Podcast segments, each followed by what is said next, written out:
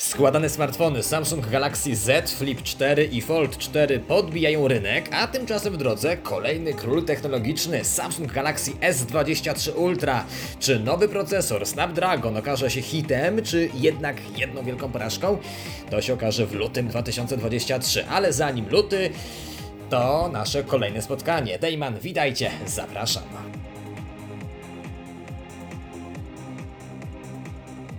Galaxy S23 Ultra to jeden z trzech flagowych smartfonów Samsunga z serii S23 na 2023 rok. Królem ma jednak być właśnie Ultra, choć premiera dopiero w lutym, już teraz wiadomo, że będzie to model ultra dobry, ultra szybki i ultra drogi. W sieci pojawiły się ceny, chcąc kupić wersję podstawową 8 GB RAMu, nastawcie się na to, że wasz portfel mocno schudnie. 6100 zł, tyle właśnie ma kosztować wersja Basic. No ale skoro jest trend na bycie fit, to dlaczego portfel ma nie być fit.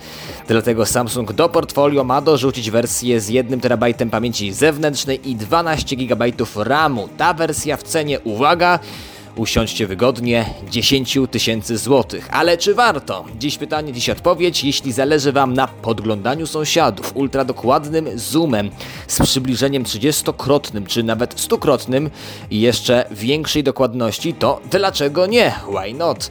Choć użyteczność Space Zoomu razy 100 jest równa zeru, pokazało to doświadczenie z modelem S22 Ultra czy S21 Ultra, to powiedzmy od biedy można to potraktować jako przeciętnie dobrą lornetkę. W serii Galaxy S23 właśnie na fotografii Samsung ma się najbardziej skupić. Przewagą S23 Ultra nad S22 Ultra z 2022 ma być aparat 200 megapikseli oraz jeszcze bardziej dopracowany tryb zdjęć nocnych, szumnie reklamowany w serii S22 jako Nightografia.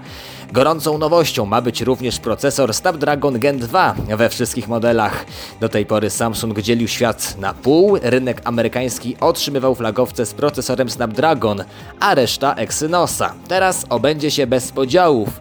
Za tą decyzję zagorzali fani marki będą wychwalali Samsunga pod niebiosa, bo przez większość użytkowników Snapdragon jest oceniany jako lepszy układ. Jak widać, Samsung chciał się podlizać rynkowi amerykańskiemu i na jego rynek dostarczał smartfony z lepszym procesorem. No, być może to próba zaskarbienia sympatii na rodzimym rynku Apple'a, największego rywala Koreańczyków. Ale czy Exynos jest dużo gorszy? Testy pokazują, że tylko delikatnie gorzej sobie radzi z trudnymi wyzwaniami, jakimi mogą być wymagające gry. Wtedy Exynos nagrzewa się bardziej od Snapdragona, ale to jedyna różnica pomiędzy tymi procesorami. Na co dzień większej różnicy jednak nie odczujecie. A jeśli chodzi o baterię, tutaj bez zmian. W Galaxy S23 Ultra ogniwo o pojemności 5000 mAh, tak samo jak w S22 Ultra czy w S21 Ultra.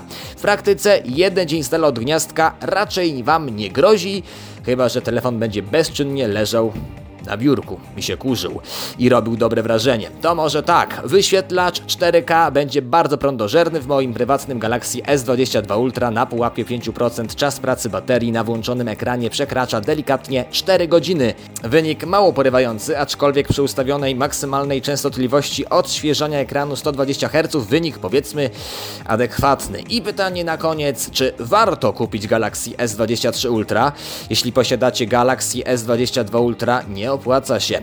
W zasadzie najnowszy model Ultra będzie kontynuacją tego, co ujrzeliśmy w 2022. Wizualnie również model nie będzie się niczym wyróżniał. Z tyłu ten sam układ aparatów fotograficznych, czyli cztery oczka i jeden czujnik. A rysik, który pojawi się ponownie w obudowie, będzie tak samo szybko pracował jak w modelu Galaxy S22 Ultra.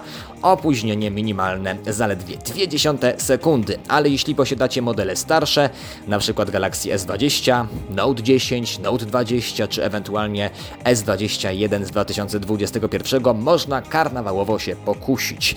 Spekuluje się, że premiera Galaxy S23 na początku lutego 2023. Wcześniej jednak znów się usłyszymy. Za tydzień wracam do Was. Dayman, dzięki za dziś, do usłyszenia.